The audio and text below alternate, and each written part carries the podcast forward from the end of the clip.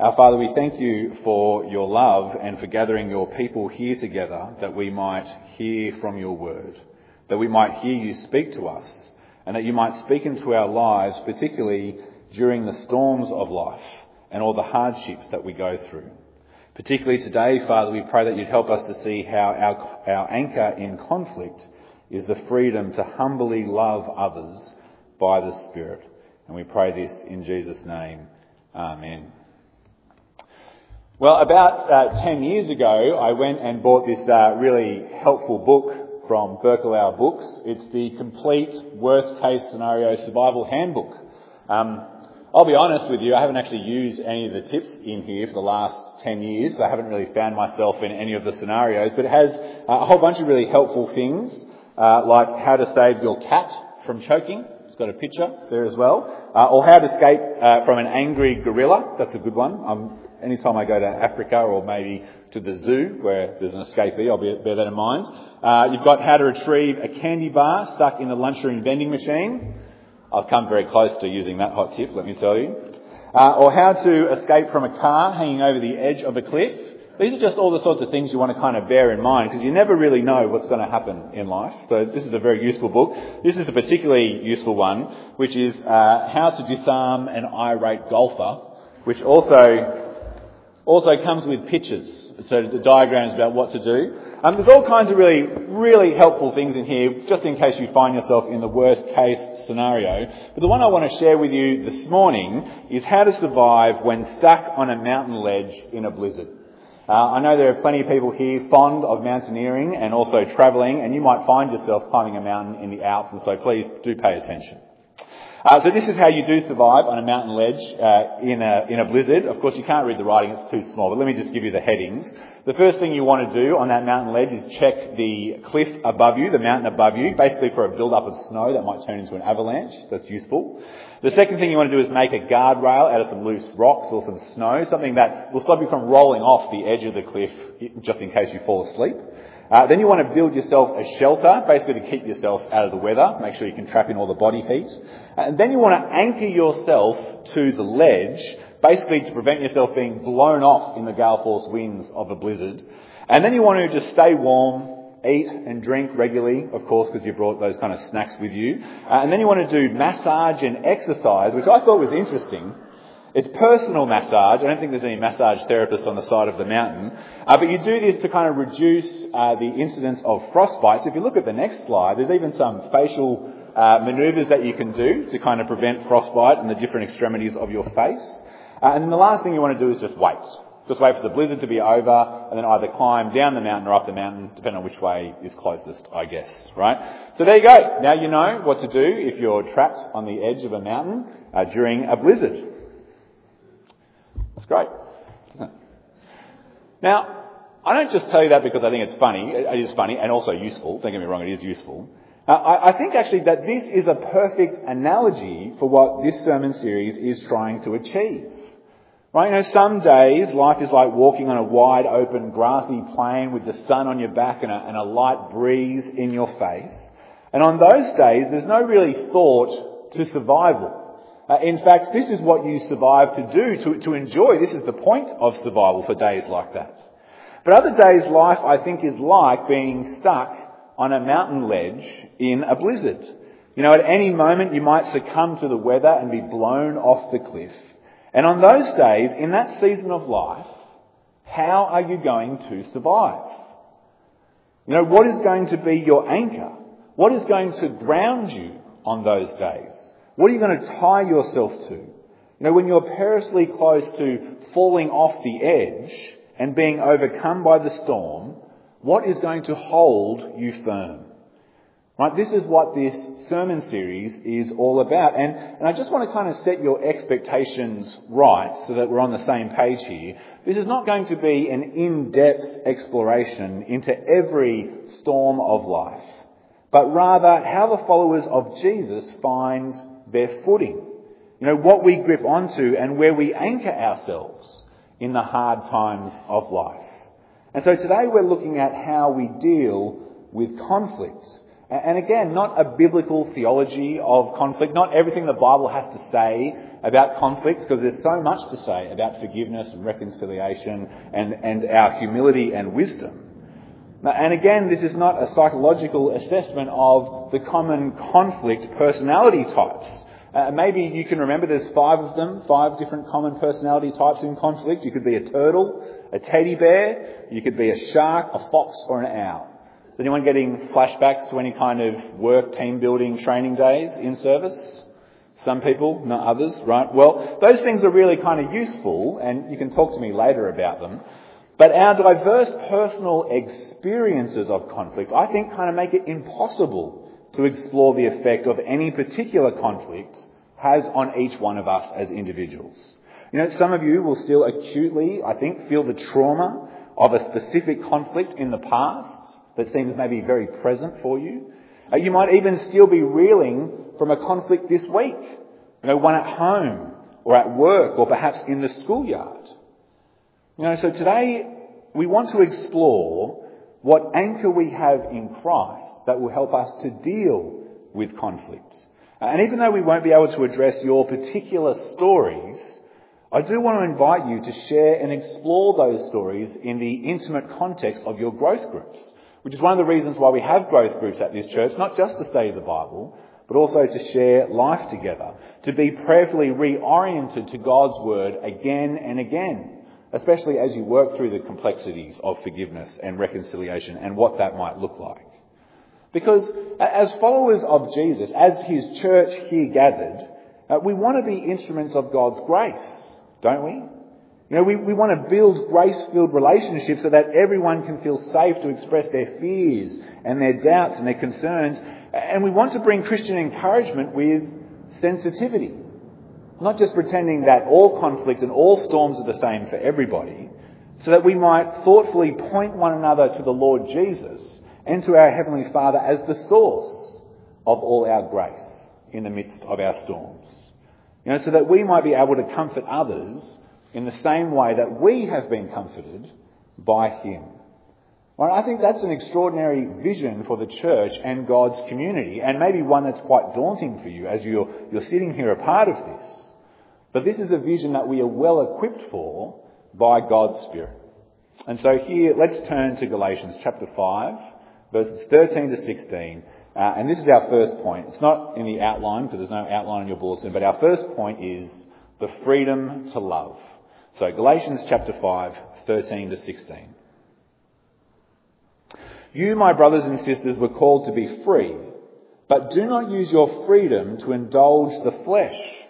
Rather, serve one another humbly in love. For the entire law is fulfilled in keeping this one command, love your neighbour as yourself. If you bite and devour each other, watch out, or you will be destroyed by each other. So I say, walk by the Spirit, and you will not gratify the desires of the flesh. Now, just to put this in context, this particular passage in Galatians isn't just restricted to addressing the idea of conflict. That's not why Paul primarily wrote this part here.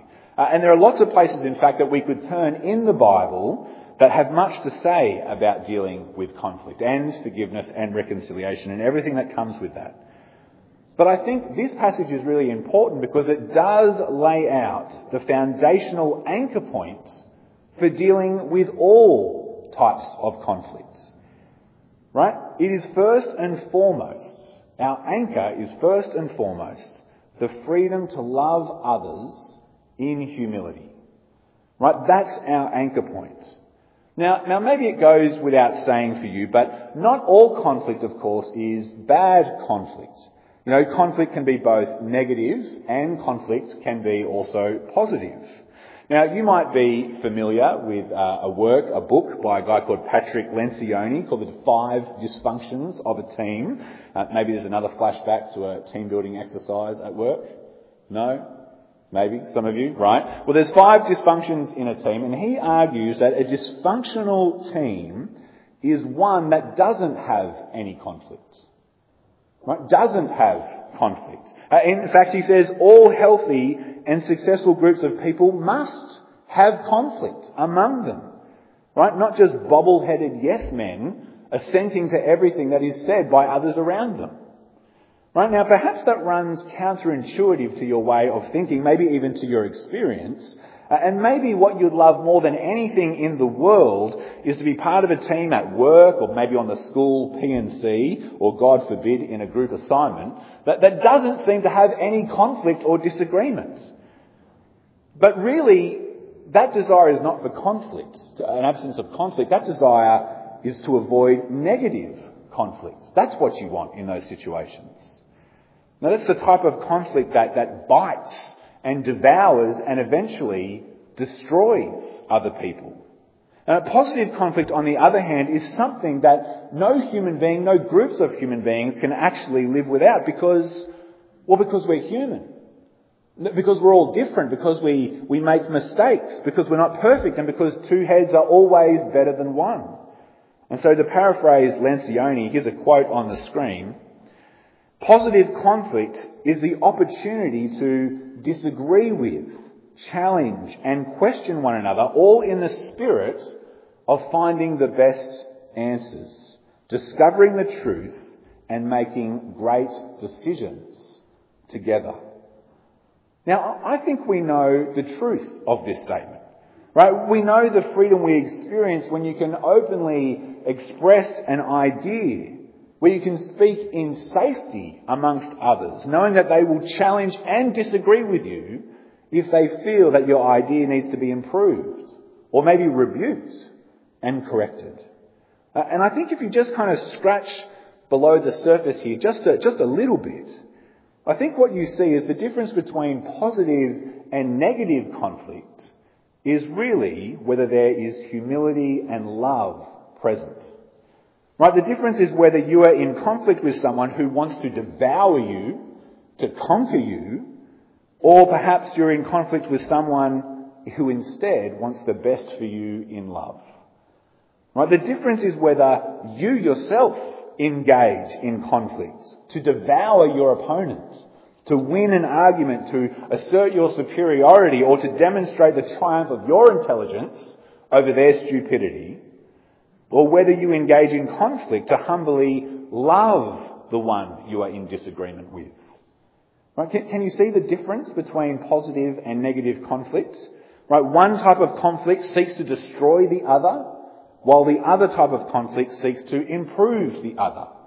Now, Even if the conflict can't be resolved in agreement of opinion. You see, this is the freedom that Christ has liberated us for. Now, it's the freedom to not indulge the flesh, but rather serve one another humbly in love. And you see, if we had time to kind of work our way through the whole book of Galatians, we would be able to see that the freedom Jesus has given us is a freedom from our slavery to self-justification. It's freedom from justifying ourselves by our own obedience to God's law. In fact, it's a freedom from self-justification through any means, whether it's designed by us or by others. Because we are only justified before God by grace and grace alone. We are only adopted as His beloved children by grace and grace alone. We are only redeemed and are brought from death to life in the Spirit by God's grace and grace alone. Right? It's that grace that sits at the heart of Christian identity. And we can't set aside the grace of God because if righteousness can be gained on your own, if righteousness can be gained by any other means apart from Christ, well then Jesus died for nothing. Uh, and you don't need him. Uh, instead, you are entirely responsible yourself for shaping your own identity. You are entirely responsible for securing your usefulness in the company you keep or the community you're a part of, you are entirely responsible for your own credibility and your own status amongst your peers. And that is a slavish way to live. It means that whenever you come into conflict with another person, another human being, you either gain approval or you lose faith with them. Right? Every conflict then becomes about defense or attack But those who are anchored in Christ, those who have their identity secure in His grace, well, they are given a freedom to serve others humbly in love without the anxiety or the need to constantly defend yourself. Now, isn't that a much more liberating way to live? You know, you can endure the negative conflict that is brought upon you by others. You can even demonstrate love in the face of aggressive conflicts because Christ has set you free from all those weak and miserable and childish games. And you can engage in positive conflict with others because you are liberated from justifying yourself before God and man. So that now you can concentrate on wanting the best for others in love, even for your enemies. Right? This is true humility. Now, humility is the freedom to focus on others because your identity is secure in Christ. Right? Often I think um, we presume that pride is the opposite of humility. But actually, pride isn't the opposite of humility. The opposite of humility is a focus on the self, which for some people means either they focus on themselves in boastful praise, arrogance, they want to show you how good they are. But for others, it might be an excessive criticism of themselves. And can you see how both of those things are two sides of the same coin? They're both the opposite of humility, even though one is boastful and one is critical, because they both focus in too much on the self. No, true humility, rather, is the freedom to focus on others instead of yourself, because you are secure in Christ. And so here's the tough question. How do you use your freedom, the freedom that Christ has called you to, in the face of conflict? You know, do you engage in negative conflict to secure your own need for affirmation? Do you need to triumph in conflict in order to be justified and validated amongst your peers? Or do you engage in positive conflict to humbly love those you are in disagreement with? That's the first tough question. I, guess what I'm asking is, are you a safe person to speak openly with? Here's the second tough question. How do you respond to the negative conflict from others? Are you able to respond from a position of secure identity in Christ? Or do you find yourself responding with hatred, discord, jealousy, fits of rage, selfish ambition, dissensions, factionalism, and envy? I guess what I'm asking here is, are you anchored in the flesh or are you anchored in the spirit? And here is our second point. We're going to turn to Galatians chapter 5 and verses 16 to 26. Anchored in the flesh or the spirit. Because this is the fundamental dynamic at work here. Let's have a look from verse 16. So I say, walk by the Spirit, and you will not gratify the desires of the flesh. For the flesh desires what is contrary to the Spirit, and the Spirit what is contrary to the flesh. They are in conflict with each other, so that you do not do whatever you want. But if you are led by the Spirit, you are not under the law. The acts of the flesh are obvious sexual immorality, impurity and debauchery, idolatry and witchcraft, hatred, discord, jealousy, fits of rage, selfish ambition, dissensions, factions and envy, drunkenness, orgies and the like. And I warn you, as I did before, that those who live like this will not inherit the kingdom of God. But the fruit of the Spirit is love, joy, peace, forbearance, kindness, goodness, faithfulness, gentleness and self-control, and against such things there is no law. Those who belong to Christ Jesus have crucified the flesh with its passions and desires. Since we live by the Spirit, let us keep in step with the Spirit. Let us not become conceited provoking and envying each other. Right? In the theology of Paul in Galatians, there are really only two spheres of life that you can operate in. You either live in the realm of the flesh or you live in the realm of God's Spirit. Right? And of course, the flesh here, as Paul is using it in this context, doesn't mean your, your bodily existence, your, your flesh and bone, because of course the Lord Jesus came in the flesh. No, it's talking about the flesh uh, uh, like a whole life package. Now, almost like belonging to an ideology that shapes everything about who you are and how you behave. Uh, a bit like belonging as a citizen to a certain kingdom with all its customs and its culture being defined by those things. That, that's what it's talking about when it says the flesh. Think of the realm of the flesh. Uh, it's talking about the flesh as a way of life. A way of life that is defined by its opposition to the Spirit of God. A way of life that is self-empowering and self-justifying. And of course, a way of life that comes with all the oppression of being enslaved to other people's opinions of you and the anxiety of securing your own future and having to realize your own ambitions and dreams. And amongst other things in verses 19 to 21, all that way of life does is lead you towards negative conflict, to rivalry, factionalism, dissent, discord, envy, anger. You can see them in that list there. Uh, it leads to the exploitation of others, to the advantage of your own values and desires. Uh, it leads, verse 21, to the exclusion from God's kingdom of life and freedom. But on the flip side, those who live by the Spirit are free from those weak and miserable and childish games. In the pattern of the Lord Jesus himself, the Spirit produces fruit that enables positive conflict and positive responses to negative conflict. You know, those who live as citizens in the kingdom of God and as children of the King, well, they are empowered by the Spirit to produce love, joy, peace, forbearance, kindness, goodness, faithfulness, gentleness, and self-control.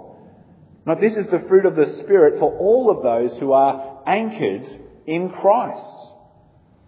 And these are the same virtues, aren't they, that we see in the life of Jesus who walked powerfully in step with the Spirit, who radically loved his enemies, who, for the joy set before him, endured the cross, who was secure in the peace of God's favour, who patiently bared up under the scoffs and ridicules of his detractors, who acted in kindness for the benefit of others, even his enemies, and who demonstrated his goodness by his generosity towards others, and who was faithful and gentle and self-controlled in both word and deed.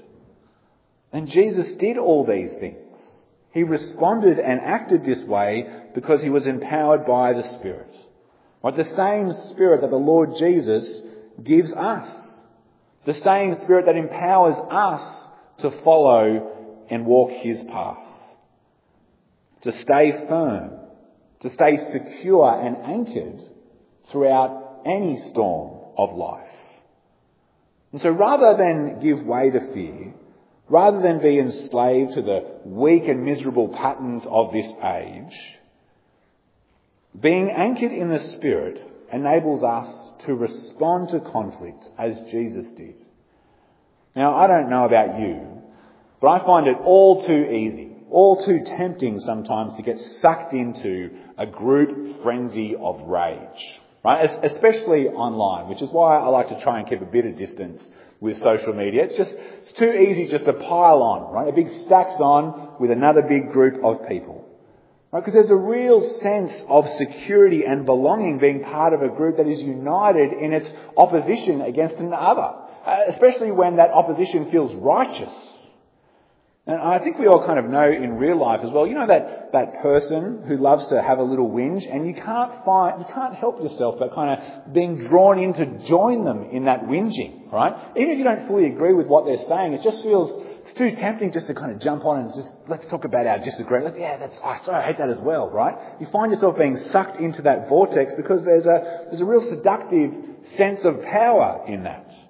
A seductive sense of power by stepping in to perhaps rescue a perceived victim and then joining in with persecuting their persecutors. Well, I think you know that wonderful sense of affirmation you feel, almost as if the whole cosmos is on your side while you mount your righteous crusade.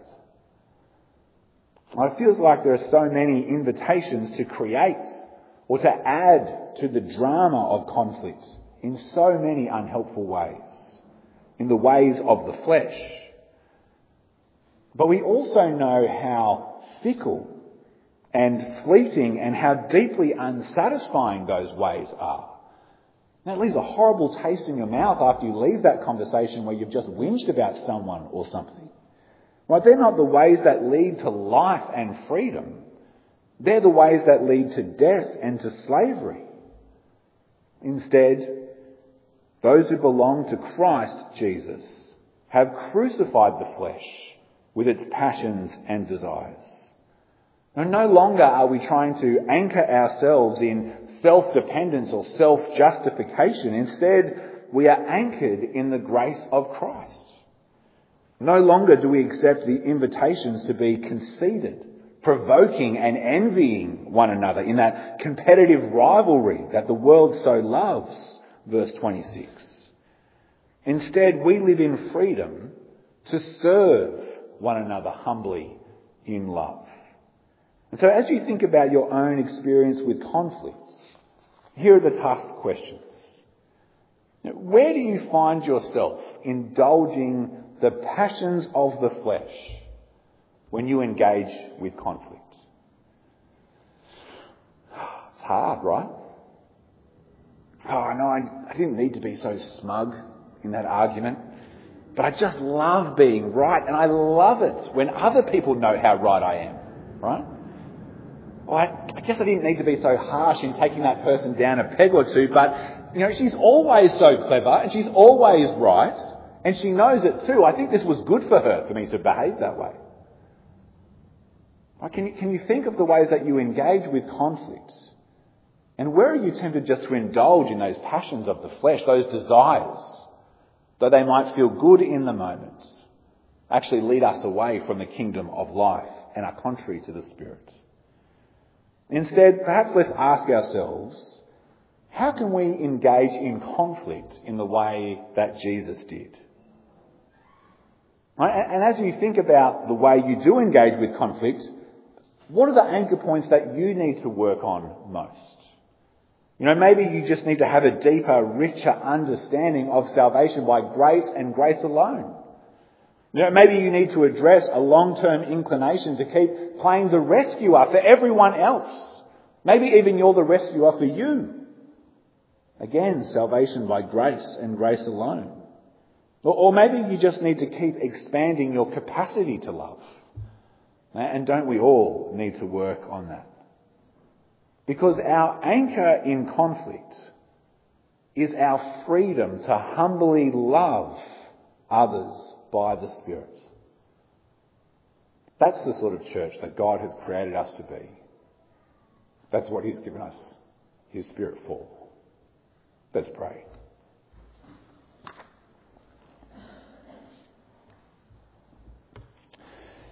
Our Father, we do thank you for the gift of your Holy Spirit. And Father, we do pray that you'd help us to live as people in the realm of the Spirit, not in the realm of the flesh. Help us not to indulge in the sinful passions and desires of the flesh, but to instead produce the fruit of the Spirit. Father, we ask that by your grace you'd continue to reorient us towards you and our identity in Christ that we might be free to have love and joy and peace and forbearance so that we might have self-control and goodness and kindness. So that we might be able to do that not in the, the instances of positive conflict, in improving one another, but also in the face of negative conflicts, in the face of aggression, in the face of those things that, those storms in life that threaten to kind of blow us off the edge. Father, in those moments, please help us to be well anchored in the Spirit and to respond as the Lord Jesus did in the face of every and any conflict. And we pray this in his name. Amen.